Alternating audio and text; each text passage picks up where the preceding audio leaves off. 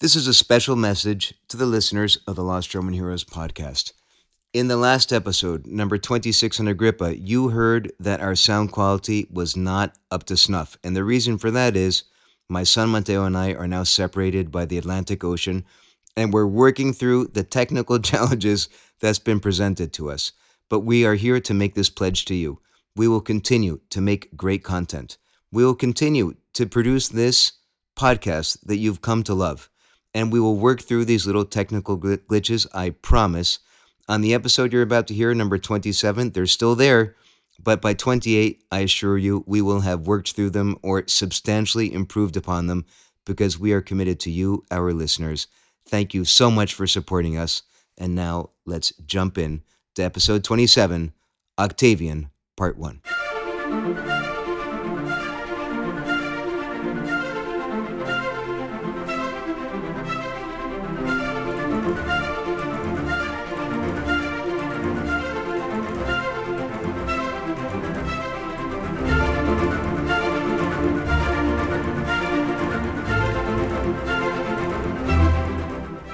Welcome to the Lost Roman Heroes podcast. My name is Matthew, My name is Mateo.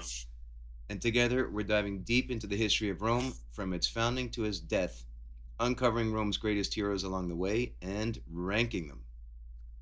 Welcome to episode number 27 Octavian. And this is Octavian Part 1. Mateo, Yup, good morning. we're finally there. We are there. Day of all days. Today of no, all the the end of days. the end of all the end of all days. Yeah. It is. We've been talking about this endgame thing that's been percolating for over a century, right? And and we're here. It's the fall of Carthage, basically. It's the fall of Carthage, and I was going to say Carthage didn't get a second act, but the truth is Carthage did get a second act, no, as a as a city in the Roman Empire. But it's a little different. So, before we get going with Octavian, Mateo, I wanted to ask you this one thing. And we've gone through this with Caesar, but I feel the same way with Octavian, which is this is called the Lost Roman Heroes podcast. If anybody in the history of Rome is not lost, it's this Octavian dude. So, what exactly are we doing making an episode on him? Well, it is called Lost Roman Heroes, but I think it's our duty also to, I mean, for context, I think it's our duty to analyze like big characters like this guy who definitely was a hero in my book, even though he's definitely not lost. For context sake, and uh, for context sake, I think it's important. So, you're saying without understanding Octavian, we really can't understand Rome and the 1,450 some odd years of history that comes after him. Yeah, because since Octavian's the first, Octavian sets the standard, he sets the bar, and we're gonna see how how low the standard drops uh, in the next like thousand years. So Okay, could you please sort of talk towards the mic? We're having a hard enough time technically as it is. sorry, I was plugging my headphones. Okay, so to our listeners, this is the second episode, and I know you can tell the difference in which Mateo and I are not physically next to each other recording this podcast. And it causes some issues. I promise we're going to keep working on the technical aspect of this so that such that by the next one, I think we have it completely ironed out. But I know it doesn't sound ideal. Hopefully, we make up for it with great content, and I promise our production quality is going to improve. Mateo's across the Atlantic right now, and we're we're tweaking the the, the technical. six hours ahead. You are six hours ahead, so I had to wake up extra early to do this podcast, and Mateo is well in the middle of his day. At any rate, let's get going. I think that your argument for covering Octavian is is valid, so let's not dilly dally. Let's jump into this guy. Uh, this guy that the world saw as a weakling. Yep, they saw him as the the runt of the litter, That's so well put. He was very much the runt of the litter, and this runt was the ugly duckling, you could say. the the ugly duckling was born in 63 BC, the same year as his BFF Agrippa, who we covered last episode. Right. But Octavian was born in Rome, and he was born in a Rome that was coming apart at the seams. I want to just set the context again. We've talked about this over multiple episodes, but the wheels really started coming off of the Republic in 133 BC. And it started to come off with Tiberius Gracchus, who I continue to refer to under protest. I don't believe he should have made it into the Hall of Heroes, but so be it. The listeners voted, and you got to respect the listeners. We, we did say we were going to have a reevaluation one day, so. That's true. Actually, I think we said that we were going to go through these guys after the Octavian episodes and review Right. All of our episodes from the beginning and do a quick little thumbnail sketch of each. So So, shortcoming. I'm looking forward to doing that. Me too. So my issue with Tiberius Gracchus is that he invented the idea of using violence to achieve your political means. You know, he was the first one to deploy street thugs, the first one to murder a political opponent. It was just this whole knee breaker mafioso concept. It started with the Gracchi brothers. You know, and that really I just have a hard time with him. You know, the the, the old decorum, the old restraint that used to regulate political behavior in Rome started eroding rapidly with the Gracchi, and we have a number of, number of people that came after them that used their same playbook. I don't you feel that way? Yeah, they were like um, they were like Joseph Kennedy, Joe Kennedy. Yeah, You know, like the first Joe Kennedy is like the first Capone's sleazy businessman. yeah. First guys to take things to a different level. Yeah. So imagine this. Imagine this, Mateo. Imagine that you're an average Joe in the street, okay? And let's say you were 10 years old when Tiberius Gracchus was was uh, roughing people up in the streets. That's 133 BC. We're in 63 BC. Mateo, quick do the math. One thirty three to sixty. 63. Uh, 133, 63, 70. You got it. All right. You got it. So if you were 10 years Yep. old during with Tiberius Gracchus, you're now 80 years old. Chances are you're not alive. But let's say that you were born sometime during the time of the Gracchi or shortly thereafter. And so all you've ever known is insecurity on the streets of Rome. And maybe not outright civil war, but you've known a dangerous world. A world in which respect in some ways no longer existed a world in which the patricians and the plebs didn't really matter anymore. It was about the wealthy and really the Senate and everybody else. And even amongst the Senate, uh, it, it, you get the sense that people weren't out for the best uh, uh, to better the republic. They were out to line their own pockets. It was an ugly, brutish, violent, and I would say dark time this last 80 years or so in the history of the republic.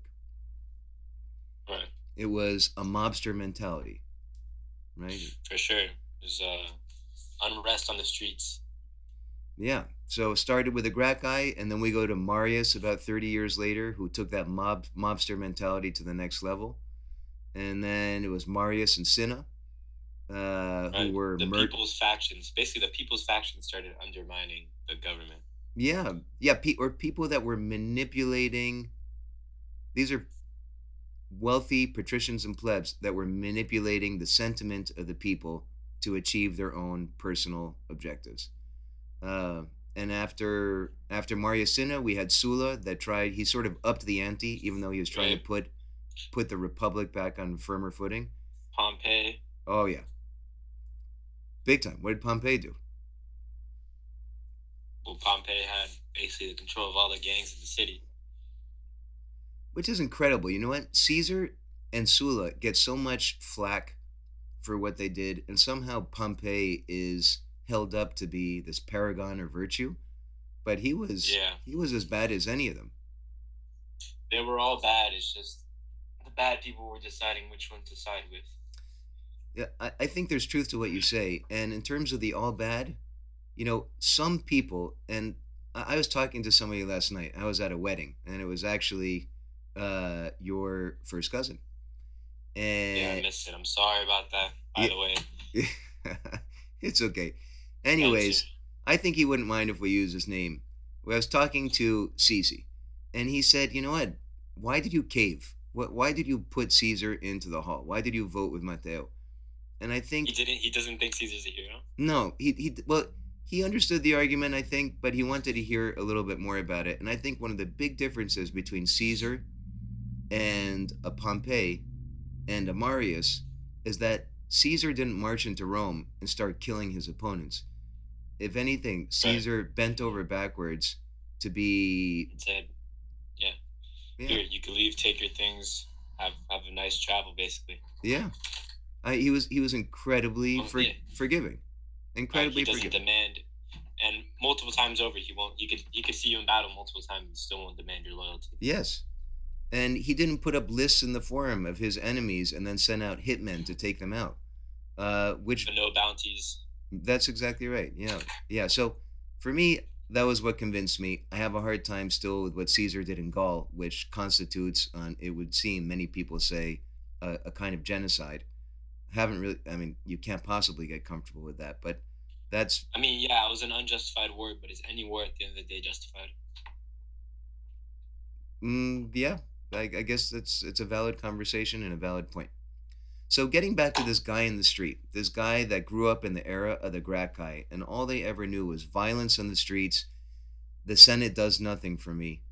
Um, all of a sudden, this guy Gaius Julius Caesar comes along, and he ended the civil wars, and he very much favored the little man in the street. And you get the sense with Caesar, it wasn't just posturing he really empathized with them because he grew up amongst them and there was an there was a shot you got this sense that there was a shot at real peace a real peace a, a real like a, a normal a normalization of life on the streets in rome thanks to caesar. Right. and then on march 15th of 44 bc he's murdered in cold blood by the very people that you see as the root of the problem the selfish Right. And they Oligarchs. hail themselves as heroes. and they held themselves as the liberators. That's what they called themselves. So from Gracchus 133 BC to Caesar in 44 BC, that's 89 years of chaos, 89 years of violence, 89 years of Roman against Roman. You know, how many Right. how many tens of thousands had died in that period of time as a result of this political violence? How many families had lost someone? Hundreds of thousands. and the guy that was going to give you a shot at the Rome that people still told stories about, he's now been murdered. Just imagine the exhaustion. You know, the number of Romans that were willing at this point, Mateo, to accept anything. Just give me a way out of the chaos. Is it going to be a republic? Is it going to be a king? Do I really care? Like average Joe wants peace, right? Bread. bread and and like security on the table just to know that i can walk out my door and not run the risk of getting killed yeah so Right. this is the context that i think we need to understand for what comes next it is the setup for a boy named octavian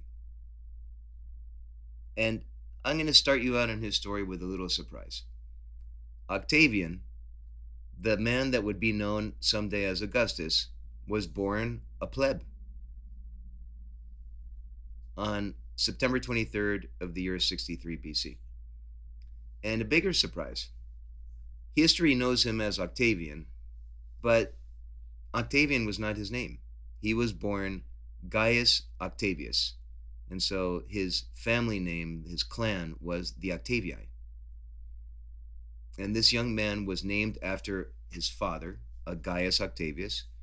He had a great grandfather who was distinguished as a military tribune in the Second Punic War, but this is not someone that was born in a family that had posted a long line of consuls, for example. They were an equestrian family that had done some decent things over the generations, but nothing truly remarkable. And his dad seemed like a decent guy.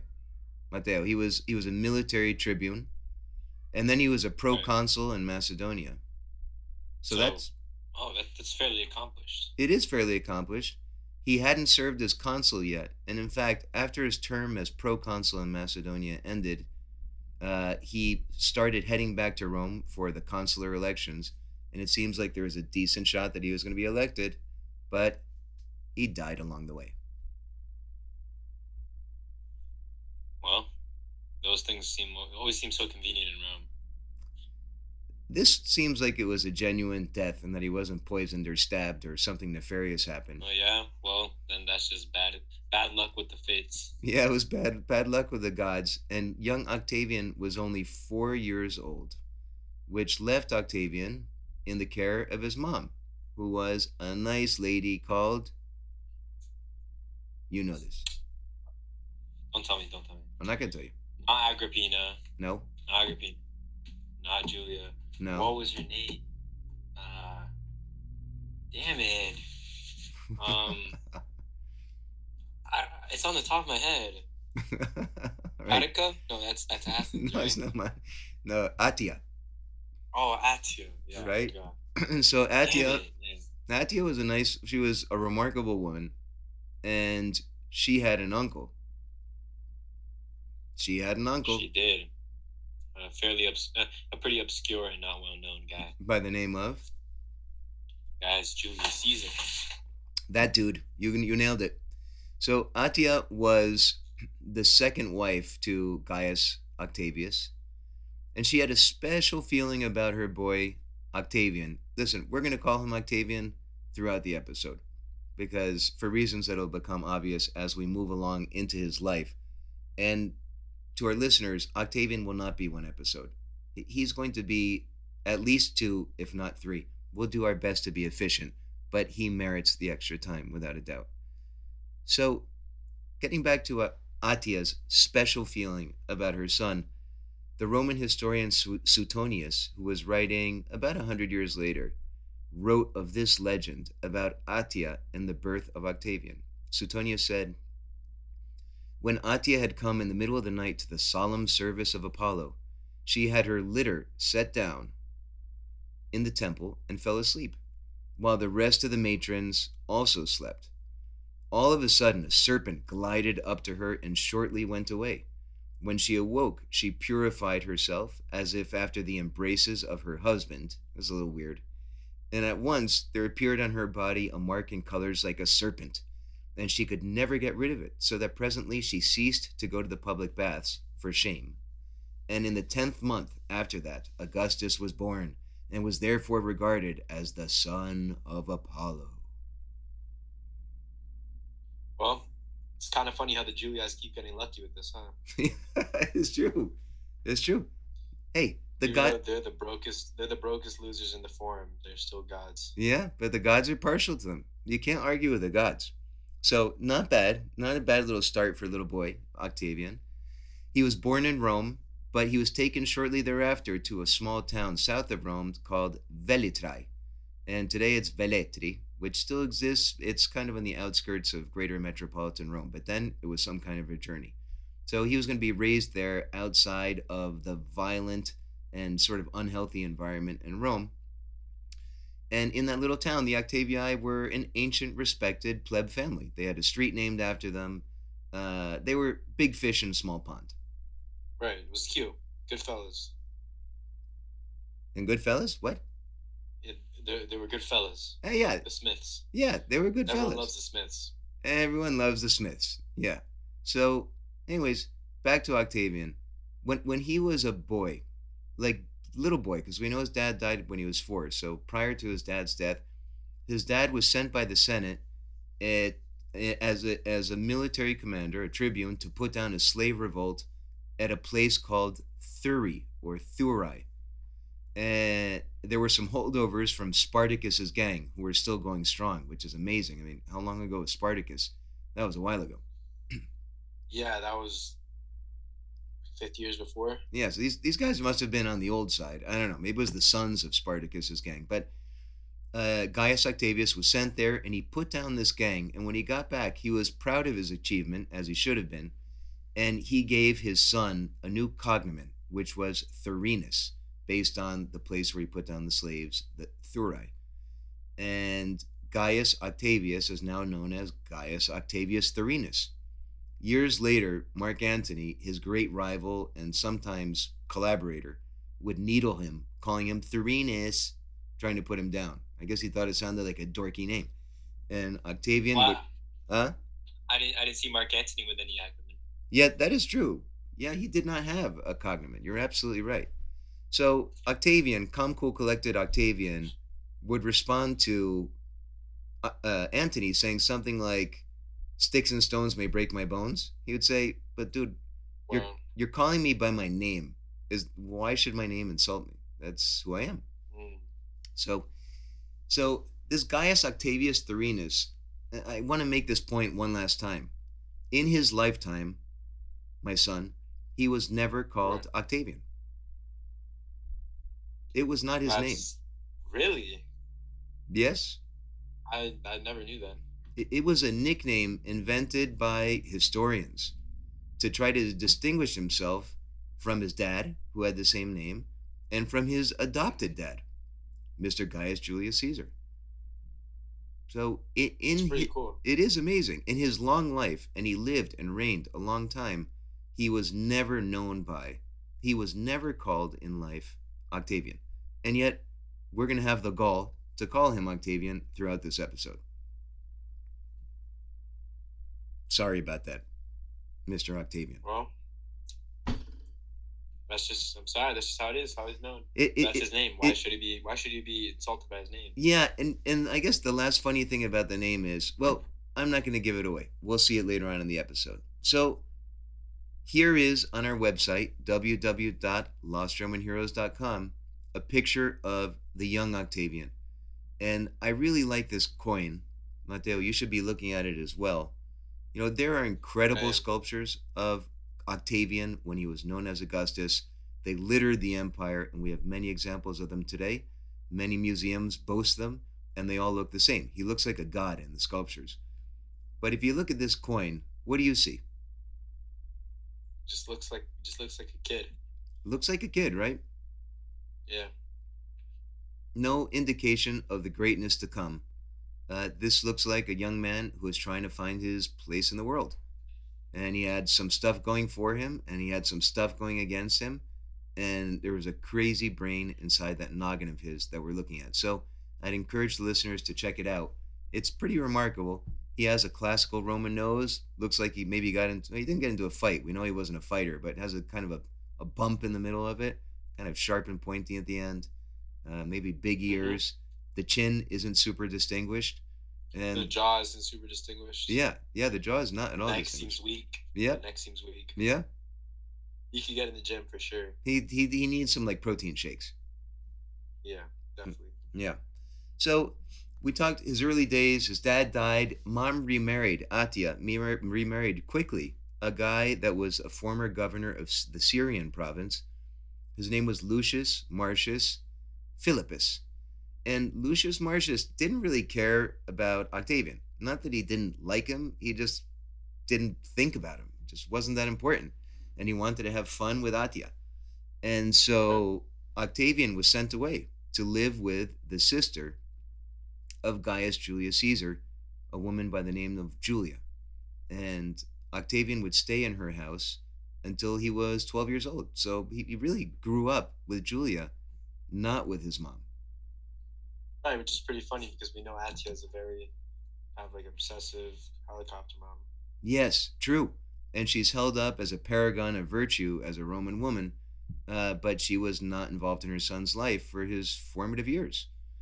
Uh, until 51 BC, when Julia died, and Octavian was back in the house with with uh, with Atia and with his stepdad, Stepdaddy. stepdaddy. That must have been awkward. I would imagine so. Yeah, after like what? How eight, eight years of just having fun and running wild, and then you just get a knock on the door. Yeah, it's your dweeby little stepson. yeah, exactly. So what's He's up with this dude? And, like, run, he has runny nose, glasses. Saying hello, mother. Yeah, how no. Yeah. That must have been awkward. It must have been awkward for a few years until the age of 16. So a couple years later, he put on the toga of manhood, the toga virilis. He was virile. He's a man now, and He's ready for action. ready for action. And what kind of action was this guy like prepared for with his skinny neck? And he was elected to the College of Pontiffs. Studies. Yeah, they made him a priest, which is yeah, which is sort of moving along a typical path for a young distinguished Roman because Yep. It was- similar path to to Caesar. th- that is true. But one thing was clear from anybody that knew the young man simply by looking at him is this is not the idealized Roman man. Like we talked about Agrippa, Agrippa was classic Roman. You know, he was strong, he was physically robust, he in, excelled in the martial uh, martial endeavors with a sword and with a shield and with a bow. The guy was good. This guy looked like you could break him with a str- with a stiff wind.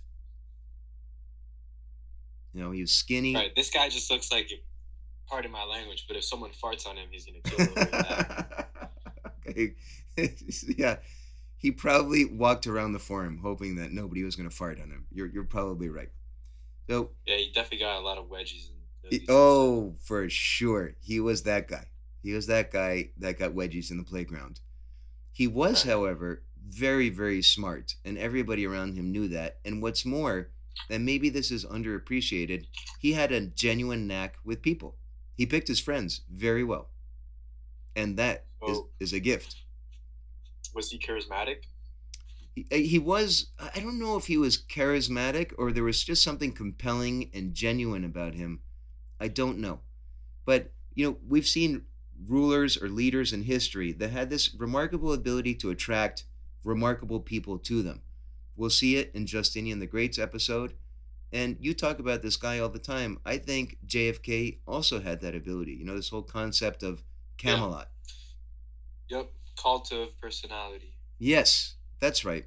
Cult of personality. But in a cult of personality, you can attract, you know, craven, nasty, grubby people, or you can attract remarkable people, artists and politicians, uh, and, uh, and and military minds, and that was the case with Octavian. So, uh, mom, mommy, mother dearest, Atia, she knew her son's limitations knew what he was good at, as moms often do. Moms are remarkable with their ability to perceive the reality of their kids, and Atia was no different.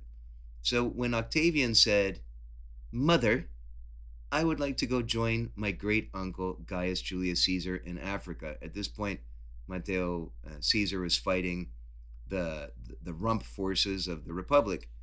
Atia said, No, no, no, you're not going anywhere.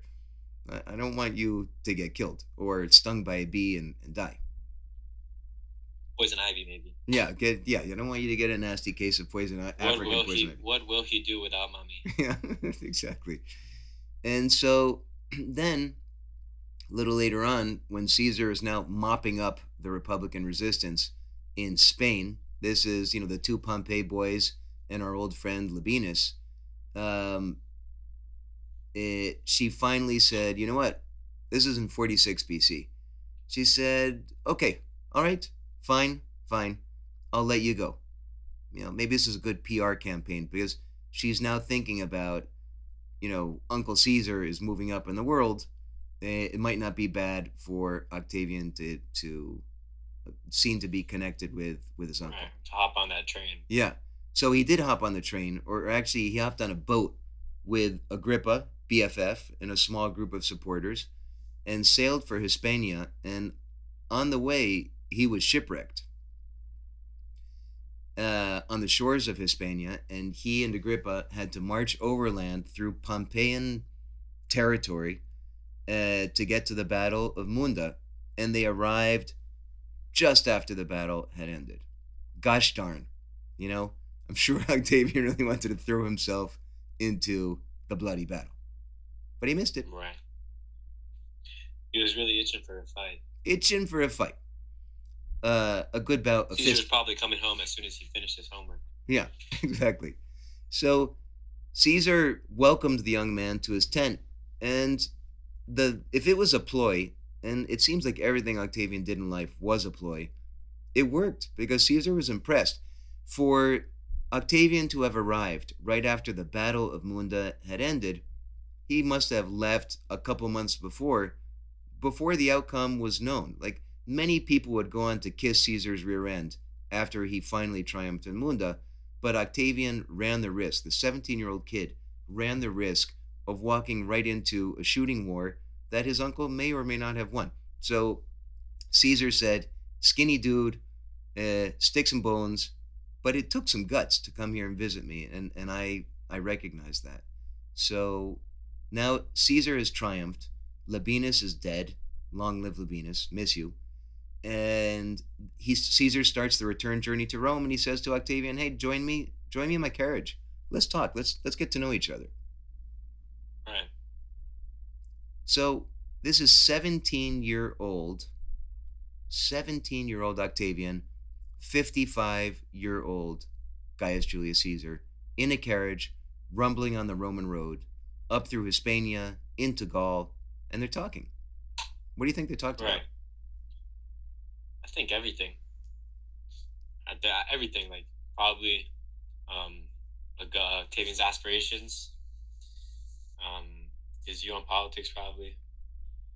Uh, I mean, you can only imagine. Maybe they played some chess. It it must have been all of the above. I think you're right. It must have been deep. And it was enough for Caesar, who was a gifted judge of character, and perhaps of all of his gifts, this is his greatest, because he saw in a 17 year old weakling something truly remarkable. Something truly remarkable. And we'll see why in a second. Because in Gaul, this caravan, Caesar's caravan, picked up a straggler that had been in Gaul, waiting. And that straggler was Caesar! Mar, oh, uh, Mark Antony. Caesar! Yeah, Mark Antony, Mark Antony. the the capo regime. Yeah, yes, you're so right. You're so right.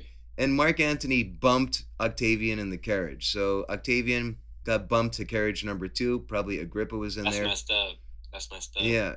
And Mark Antony took his place for the rest of the ride to Rome.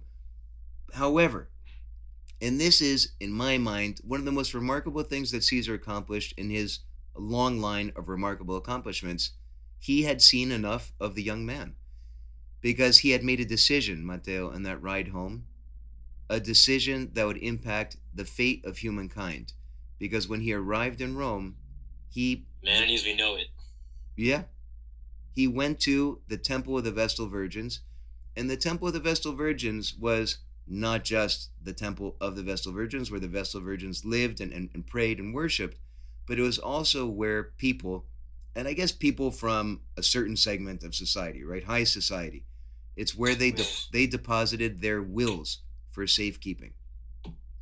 And Caesar deposited a new will, but he didn't tell anybody about the contents because in that will, he named a new heir.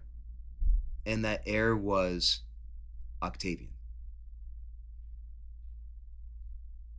The rest was history. The rest was history. A couple weeks, how long could they have been in that carriage for? Maybe in the camp in, in Munda and in the carriage for, what, a few weeks? Was it a month? Was it two? I don't know. Couldn't have been much more than that. But that was enough for him to choose Octavian as heir number one. And not just heir number one, there's a surprise in that will. We'll get to it in a second. There was an heir number two, which was Mr. Marcus Junius Brutus, the man that would be, well, we saw last episode, or two episodes ago, one of the killer. yeah, his killer. And heir number three was another killer of Caesar, Decimus Brutus. Back up to the So- backup. It's a good thing number one was who he was. Yeah, it's true. It's true. Also, would have been really awkward. When they read that You're right. You're right. And the winner my, is. bel- Yeah. my beloved adopted son. Yeah. Brutus. Yeah, that would have been massively awkward. So, Octavian's back in Rome with Caesar, Matteo, but he didn't stay there for long. Caesar sent, uh, so they got back to Rome in October of 45. We know that Caesar died in March of 44, but Octavian and Agrippa weren't there because Caesar sent them east. Almost as soon as they got back to Rome, he sent them to modern Albania, then a place known as Apollonia, which is where the Macedonian legions were massing, practicing, training, and getting ready. Ready, ready, getting ready. Right, so getting ready. Yeah. So um, Caesar definitely saw something in Agrippa too. Then. Oh, he did very much so. I think Caesar saw that Octavian had this remarkable brain, but he had some deficiencies, and, and Agrippa could help to plug those deficiencies. This is a, Right. a loyal and remarkable young man that could do everything that Octavian could not. Right. He was he was more well rounded, and Octavian was much more, um, what you call it? Uh, he was much more specialized. Yeah. Yeah, he was much more specialized. He was a crazy brain. Right. This guy was like an Alex Verdugo, and, or Xander Bogaerts, and the other guy was like Babe Ruth. Yeah. Or you know what I was hit thinking? a little bit, and it's not entirely fair to Agrippa, but what's that character in Game of Thrones? That super powerful guy, like super strong, but he's not that smart. That was carried around uh, Eddard Stark's son in a basket on his back. Oh, God, what was the guy's name? Oh, oh, Ador, like Yeah, Hodor. Exactly right. Hodor, yeah. Hodor. Hodor. Yeah, Hodor. No, I don't. I don't, Yeah. I, I don't know because I think it's like I don't. Yeah, maybe. No, but no. I agree. It's not fair because Agrippa is brilliant. Uh, Agrippa is accomplished in in uh, in, in in military uh, matters and and has proven himself time and again in battle. But in addition, Right. It's like it's probably like um, it's probably like uh Ned Stark could be Agrippa, and then Augustus is like Tyrion, just a genius. you know what? That's a much better analogy. You're right. That's a much better analogy. You're, you are absolutely right. So the two men are in the East. They're studying philosophy, but they're also mingling with the legions, and that was part of Caesar's plan. Not just cultivate the mind, but this he already had Octavian on this path for you know to, to be his successor, and to be a successor at this stage in Rome, you needed to have the support of the legions. There was no other way around it. Right. So they're making important connections. Caesar is about to sail east and join them to go on his campaign against Parthia to recover Crassus's lost standards, to avenge Crassus's humiliation, and then March rolls around. March of 44, and a letter arrives in camp for Octavian from his mom, Ding dong. Yeah. Oh, womp womp. Bad news. Bad news. Un- Uncle Caesar hit the bucket, or whatever the expression. he didn't hit the bucket, he kicked the bucket. Was it? Oh, kick the bucket. Yeah. Yeah, yeah. Uncle Caesar kicked the bucket. Yeah. The man that had stopped the civil wars, the man that had consolidated all power, unprecedented power in the history of Rome. And when I say unprecedented, I mean unprecedented for five centuries, right? Not since the last king had ruled in Rome had there been someone like Caesar. And that dude just died. And he died violently at the hands of the Senate. And Attia was concerned, as you can imagine, because Octavian was, you know, was part of the family. He was a male, a male heir, although at this point nobody knew how close an heir he was. And she said to him in this letter, "Young man, come home to mommy. Avoid all controversy. Don't play politics. Keep a low profile. These are troubled times, and you're just a skinny runt, and I'm worried about you." Yeah, you're just a little little piece of crap. I don't know if she said You're little. a, you're just a, a worthless little nothing. Yeah, you're little. Just come home to mommy, and mommy will take care of you and wipe your nose. So Octavian shared the letter with his small circle of friends, which was really there were two key friends at the center of the circle. It was Agrippa, of course, and another guy named Rufus. And he said, "What do you guys think I should do?" And their answer was clear. It was, "This is your moment, dude. This is your moment. Don't run back home. Don't listen to your mom. Take control of the legions." We're here with seat your uncles, your great uncles, Macedonian co- uh, legions. Take control. This is the only way to protect your future. This is your leverage. We're, you're 18 years old.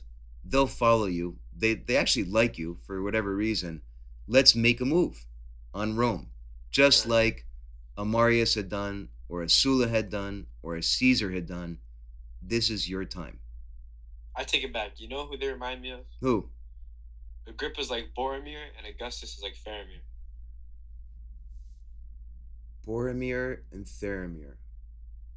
Do you remember who they were from of Yeah, Rings? Theramir is the younger brother, right? Yeah, the one that's smarter but not quite. Uh, He not the warrior that his brother was.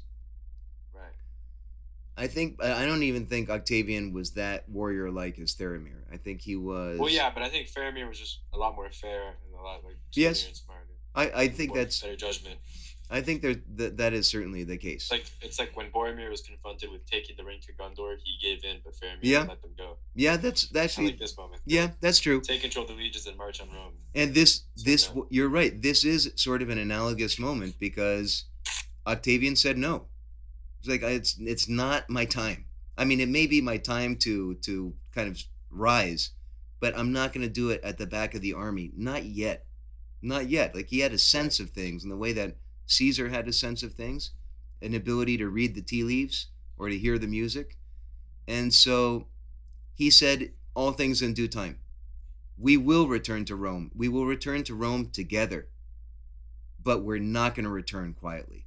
I'm not going to do what you want necessarily, but I'm not doing what mommy wants either. I'm going to walk my own path, which he did. So these three friends, Octavian, Agrippa, and Rufus, sailed for Italy. And they landed in a place called Lupiae, which is modern Lecce in Puglia, which is a place I'm dying to visit. This is not far, this is the heel of the boot, and it's not far from Brundisium, modern Brindisi, on the Adriatic. And when he landed, he met or he learned of a couple very important things. First of all, when he landed, he met more of Caesar's legions that were massing in Brundisium, getting ready to sail across the Adriatic for the Parthian campaign. So he was able Did to they know? he was able did they know about caesar's death yeah they did and so he mingled with the men and they embraced him because he was a male relative of caesar. But more importantly and this is key he got life-changing news that would alter life and history as we know it forever. He was received news of caesar's will. Hmm and in that will he was named principal heir and something even more he was adopted. yeah. He was and the brand- adopted he's the brand new Julius Caesar. yep he was adopted posthumously by gaius julius caesar and on the spot he changed his name to gaius julius caesar. So So was that his idea or was that Caesar's idea? changing the name? Uh, yeah, i oh man you stumped me with these questions and i don't know i did so much research how could i have not Because I just I wanted to see like so what you just got adopted and they never asked for your opinion. I okay. He was given the opportunity to say no. That's why Caesar had backup heirs, and I'm not certain, Matteo. I'm gonna have to research that one, and in in Octavian episode number two, I'll, I'll clarify it. I'm not certain if it was Caesar's idea or Octavian's idea, but regardless, he accepted two thirds of Caesar's estate on the spot, which is infinite money. He changed his name Right. To Gaius Julius Caesar. And one more little point here. Let's not forget, Gaius Julius Caesar, the original, did have a blood son. He had a bastard, Yeah, he did. Caesarus. Caesarus. Caesarion. Oh, Caesarian. Yeah. Yep, there was a little boy who was two years old at this point named Caesarion living in Egypt with his mom, Cleopatra. But Caesar didn't even consider him as an heir. Why is that? Because he wasn't Roman. You know, He- it'd be uh, it would be um what's it called? Um, what's the one word? It would create a public outcry. It, it would be. It was almost sacrilegious. He was not pure blooded Roman, and so he wasn't even eligible to be considered as the heir. So Right. here's Octavian. sacrilegious. That's Sacrilegious. the word I was thinking. Yeah, sacrilegious. You're right. So Octavian is standing on the docks. He is now called Gaius Julius Caesar. Imagine the reaction of the legions when he said, I too am Caesar. Well, uh, it's like the second coming of their of their hero. Yeah. Yeah. I don't know. It reminds me, it's like a little bit of a flashback to remember when Scipio the younger, Scipio Africanus, went to Hispania after his father and uncle were killed in battle against the the the Barcas, and he went and stood in front of the legions and said, "You know, I I too am Scipio." Yeah, I do remember that. He was That also cool. That's it's a nice parallel. Yeah, yeah, and he, there, he was also a young kid at the time. So here's this young skinny kid with his young buff, really cool best friends, uh, Yeah. standing in front of the legions, saying, "Yeah, I'm that, that's I'm Caesar's son. I am Caesar's son." He was probably hiding behind Agrippa when you said that. He probably he probably was. He probably was. Caesar's son? Where is Caesar's son? Yeah. Uh, here. He just like sticks his Here I am. his head from. Actually, you know what, Matteo? Now that I think about this, adoption was very common in ancient Rome, and we've talked about this before. And it was common when you were adopted that you would change your name to the name of your adopted father. So I think that this was just like standard operating procedure. I'll verify it, but I think it was he was just doing following custom. But there was one thing about custom that he did not follow, because when you're adopted by someone else, you typically hang on to your last name and you tack it on to the end as a cognomen. Right. Like Scipio. Yeah, Like, remember that one Scipio we saw? yeah, like that one Scipio that we saw. You're right. Ah, I feel uh, Emilianus. I I don't. I don't remember which one it was.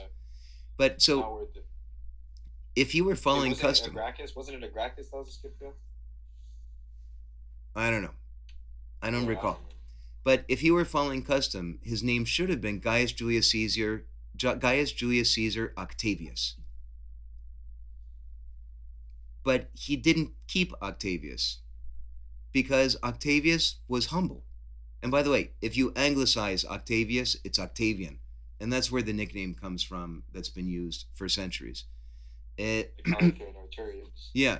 But but he didn't hang on to it because he didn't want to remind people of his sort of humble origins.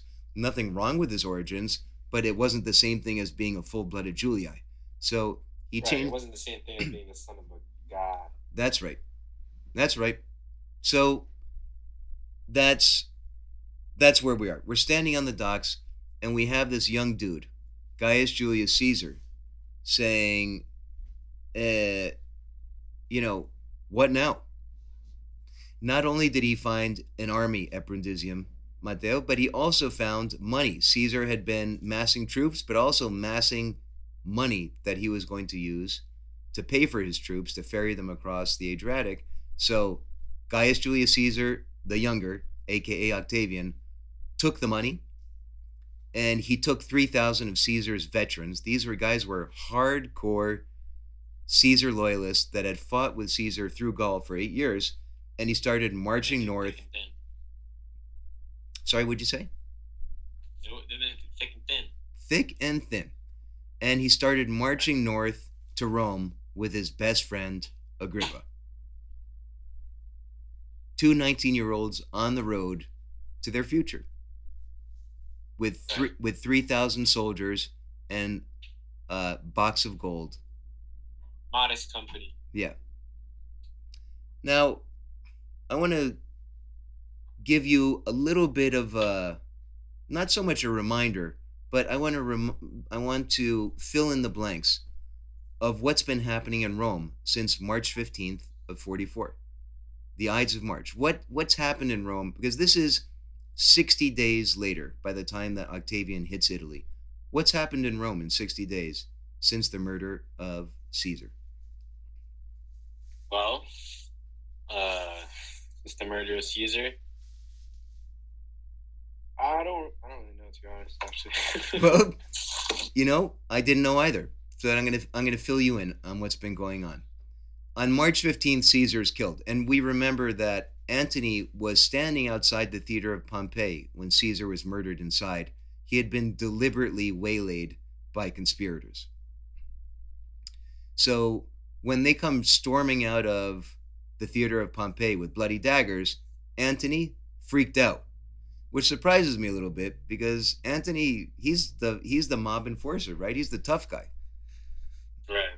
But he he he went a little chicken on March 15th. And he disguised himself as a priest and he ran out of the city. Does that surprise you? Honestly, no. He seems like a, a vile knave, A knave. a, a poor, a, a poor character, yeah. uh, a craven. Yeah. You get the sense that if that was Agrippa standing outside the theater of Pompeii, he's not running anywhere.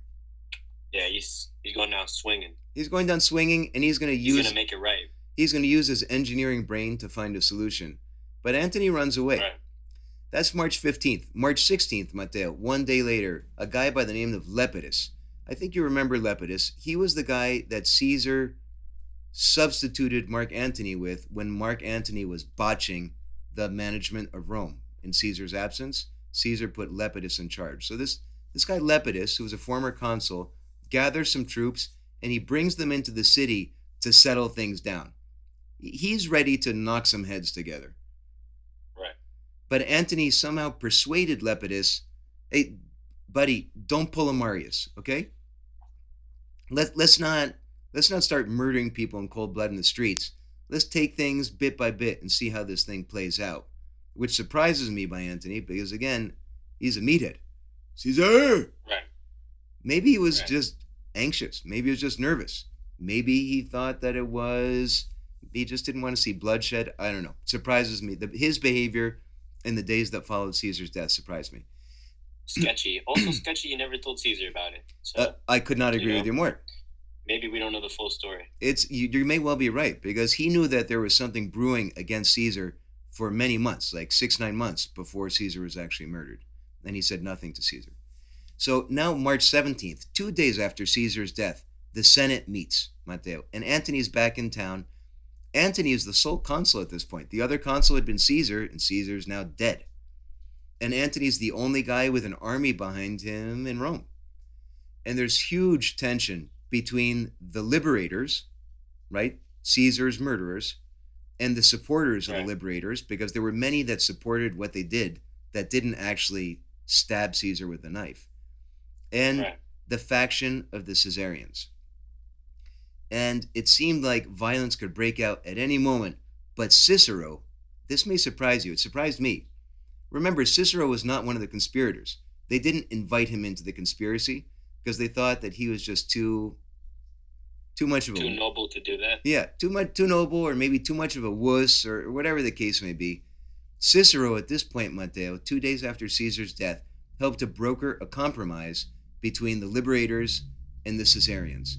And this is the compromise, which is a remarkable thing.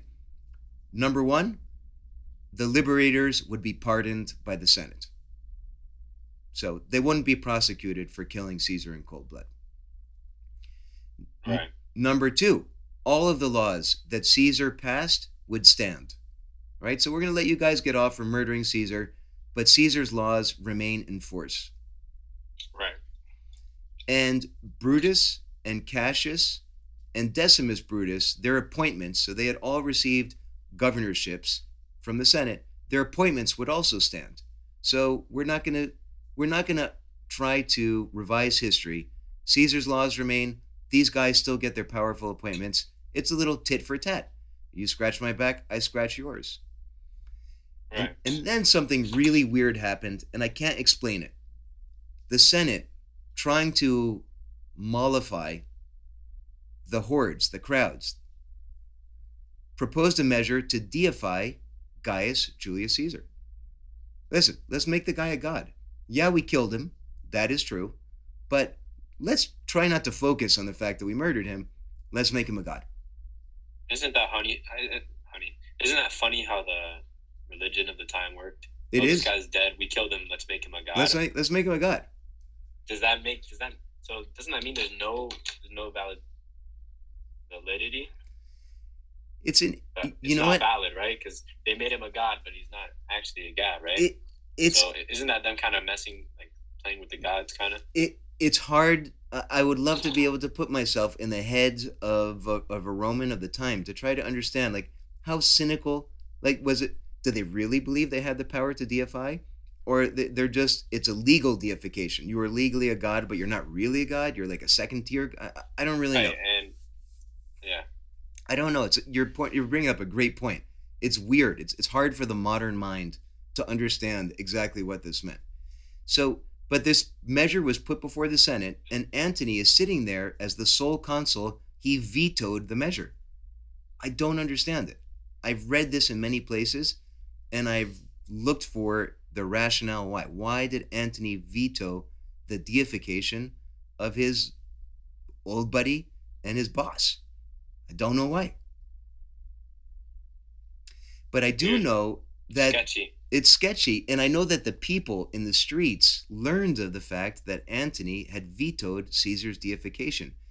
And it started to like create daylight between their love for Caesar and their perception of Antony. But then again, Antony had already botched the management of Rome. So he, he wasn't loved at any time, at any moment by the people like Caesar had been loved. So, Matteo, a couple of days later, March 19th, all right, Caesar's dead, killed on the 15th, it's the 19th. All of Rome was gathered in the forum, and Caesar's will was read aloud. At that point, Octavian was named as heir, which was a big shocker. You can imagine that Antony was waiting for something really juicy, and he didn't get it in Caesar's will. So he Didn't get crapola. he didn't get crapola. And the next day, March 20th of 44 BC, was Caesar's funeral. Imagine this, Matteo. We're in the middle of the forum. Caesar's body is laid on a, on a bier, ready to be cremated, right? And Mark Antony, the sole consul, stands in front of the body of his old mentor and boss, and he delivers a eulogy. This is how William Shakespeare imagined it many, many centuries later. Friends, Romans, countrymen, lend me your ears. I come to bury Caesar, not to praise him. The evil that men do lives after them, the good is oft interred with their bones. So let it be with Caesar. Powerful words, never spoken, but powerful words. And we actually, maybe we have a better sense of what Antony said because there's a Greek historian, Matteo, his name was Appian of Alexandria. He lived about 150 years after the events in question. And this is what he said, Mark Antony said, standing above Caesar's body with all of Rome surrounding him in the funeral. It is not right, my fellow citizens, for the funeral oration in praise of so great a man to be delivered by me, a single individual, instead of by his whole country. The honors that all of you alike, first Senate and then people, decreed for him in admiration of his qualities when he was still alive, these I shall read aloud and regard my voice as being not mine, but yours. Very deftly put. I doubt Antony actually spoke like that. However, he went on to list all of Caesar's remarkable accomplishments and everything that he did for the people. He's acting very bipolar. He is. Like, what's. He has an angle. Like, this is Rocky. Rocky has an angle. Um, by the way, speaking of Rocky, this is a complete non sequitur, but I read last night that the actor that acted Apollo Creed passed away yesterday, Monte. I wanted to let you know that. Kind of a, Yeah. sad moment. Um. Oh man. Um. I saw it too. His name was uh, what is it? Carl Weathers, right? yes, you're actually. Yeah, you're was right. So sad. yeah. We lost a legend. Yeah, we did. Uh, uh, we Rest lost a in peace to legend. Carl Weathers. And uh, Lost Roman Heroes is giving a, a little shout out to Carl Weathers, a remarkable actor, and he seemed like a decent human being, and he played some epic roles, and Right. that's that's a sadness. And Right. so, getting back to the Roman Forum, Antony is delivering this eulogy, and the eulogy, as he speaks, Matteo, the crowd is getting more and more wound up because he's talking about everything that Caesar did to lift up the little man and to protect them from the Senate. And he gave such a great performance. He was so effective in riling up the little dude, which seemed to be his intent, that, according to Appian again, the people could stand it no longer. They considered it monstrous, monstrous, that all the murderers had formed this conspiracy when instead of being punished, they had been promoted to magistracies, provincial governorships, and military commands, and that Decimus had even been thought worthy of adoption as Caesar's son. Because Decimus was also in the will.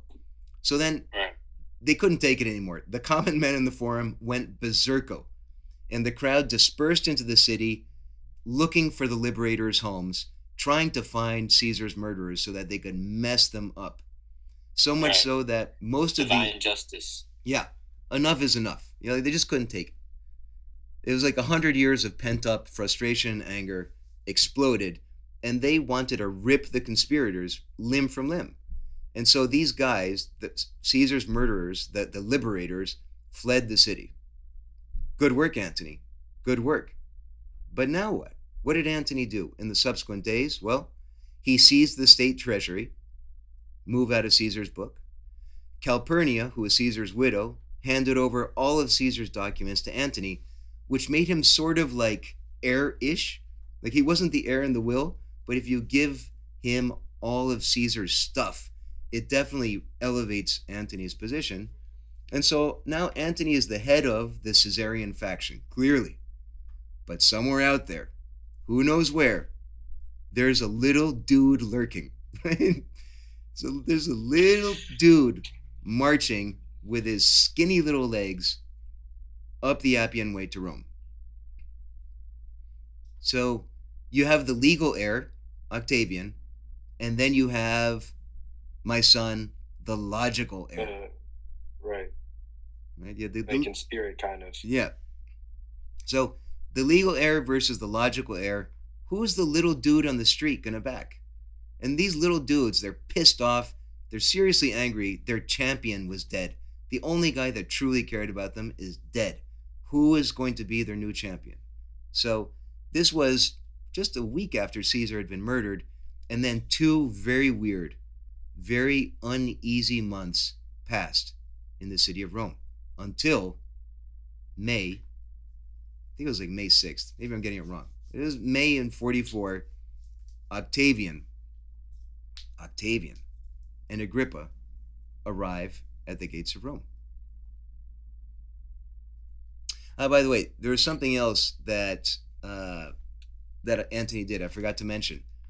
Remember, I said that Caesar left two thirds of his estate to Octavian, but he also left a, a, a sum of money to every single Roman citizen. Right. And The Antony, sorry, Antony prevented the disbursement of funds from Caesar's Did estate. he? He did.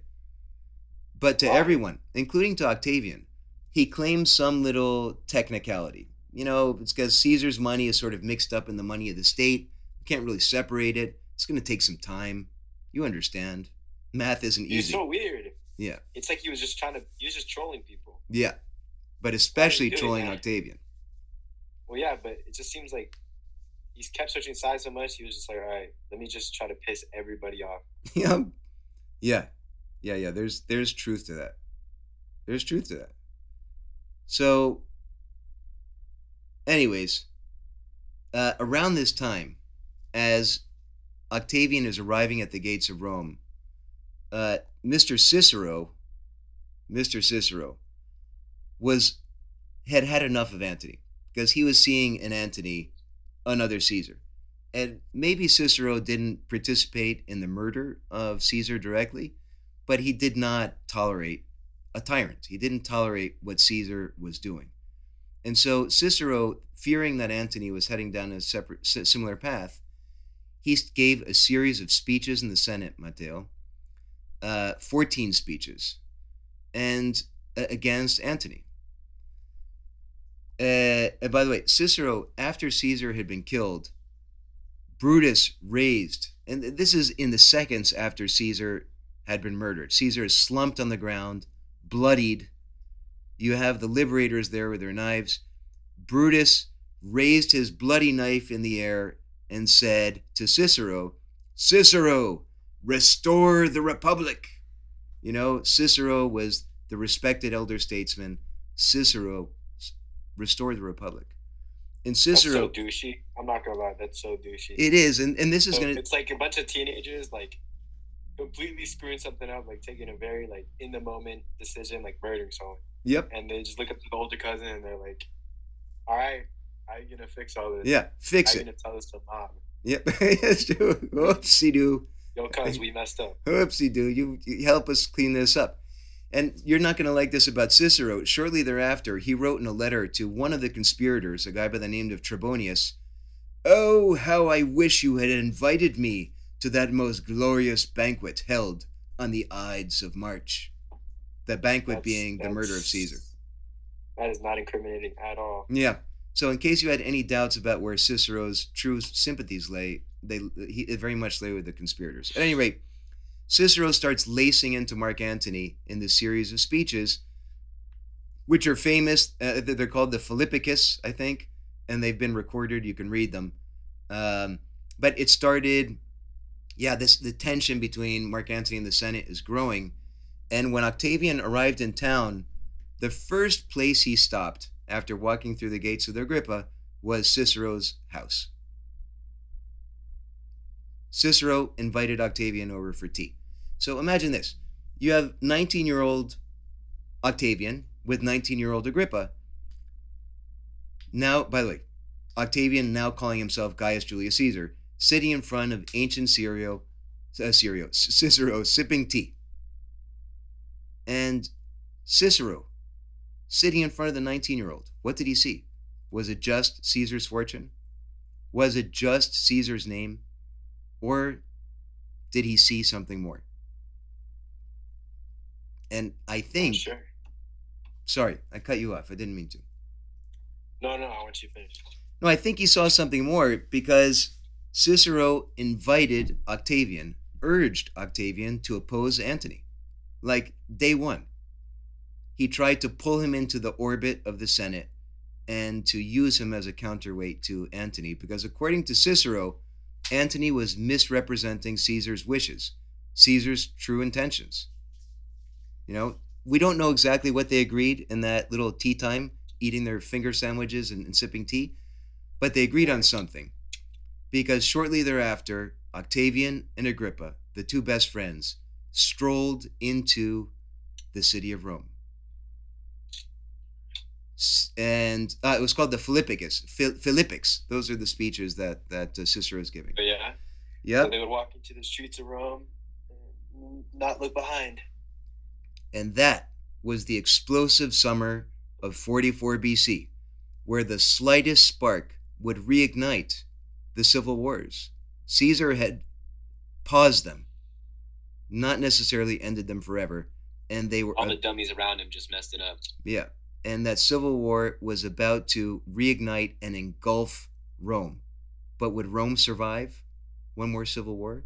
Or would that really be, truly be, not just the end of the Republic, but the end of Rome itself? So, Mateo, I think we leave Octavian and Agrippa here, standing on the Via Sacra, standing in the middle of the Forum in the summer of 44 BC, with the world about to crumble. Right. I don't think there's a better way to leave it off. All right. So that's it for Octavian episode number one. To our listeners, stay tuned for Octavia, Octavian episode two, where we pick him up again, pick up his thread in the forum with Mark Antony trying to turn himself into the next Caesar. It's it's intense. It's super intense. The the walls and the floors are the ceilings are crumbling. yeah in, in essence at this point the republic is really no more and, and as you said it was the republic we knew and loved has been no more for quite some time and it's like i don't know i don't know what the analogy is but if we go back to our star wars analogy to try, try to put this into perspective this is you know palpatine is has taken control Right. Palpatine is, or, or yeah, yeah. There's no better way to put it. Or, maybe it's like um, maybe it's like maybe it's like right after the explosion of the Death Star. Second time, it's like okay, now we have all these warlord guys around. Yeah. And the, the Imperial Senate's gone, like the Republic's gone. I don't, I don't know. It's kind of like um, Robert Baratheon just died. Yeah, that's true. And, and and there's no longer, you know, the single centralized government, but you have a Brutus who's now off in the east and as a governor in Syria, and you have a Decimus Brutus, and you have a Cassius, and you have a Mark Antony, and you still have you Pompeians. Yeah, you still have a, a, a son of Pompey out there. So we've Rome has turned into a state, an empire of of warlords, each trying to right. carve out their own fiefdom, and you have a 19 year old skinny little dude with an awesome best friend standing in the forum with a ton of money that he can't access and a name that people sort of respect but no deeds to back it up, saying, What next? Right. So he's in a very dangerous situation. Very, very dangerous situation. So let's leave it there. And let's say to our listeners, thank you profoundly from the bottom of our hearts for sticking with us. Thank you for putting up to what we know is not ideal sound quality on this one. But next episode, I think we've found the hack for better sound quality. So I believe in Octavian number two, we're going to be back to our prior kind of production values. But we are profoundly grateful to all of you for listening to us, for feeding us awesome ideas, for giving us feedback. Uh, I got feedback yesterday, Mateo, which was I don't know if you've seen mics. They put little like fabric things on top of mics. Uh, yeah, yeah, yeah. I know what that's called. I was doing research recently for um, music things, but that's called um, not not a muffler. What's it called again? Uh, uh, I don't know. I'm not certain what it's called, but your first windscreen, a windscreen, a windscreen. A windscreen. A windscreen. All right. Yeah, it's for like your breath and nose. Okay, your your cousin told me last night at the wedding, as part of that feedback he was giving, which was really valuable. You should try putting one of those things on the mic, because when you say S, your S's are coming through a little hard. I had never heard of that before, but we're gonna get one of those too. Hey, shows he's listening. So yeah, yeah, he's listening keenly. So thank you. Keep emailing us at info at lostromanheroes.com. Send us messages, direct messages on Instagram at Lost Roman Heroes or on Twitter at Lost Roman Heroes. Visit us on our website, www.lostromanheroes.com, and give us new ideas for heroes to cover, and we'll add them to the list. And please, please, please, please, pretty please, pretty please, with a cherry on top, leave us reviews on iTunes. They're massively powerful in helping us spread the word. We have broken 8,000 downloads, which is awesome. Can't believe it. And that's all thanks to your support. So thank you. Mateo, anything else to say before we sign off? Thanks for listening and keeping up. And I'm trying to do my best. So I'm sorry for the quality. But we'll do better. Thank you to everyone. And we can't, can't wait to talk to you again next Sunday for Octavian, episode number two.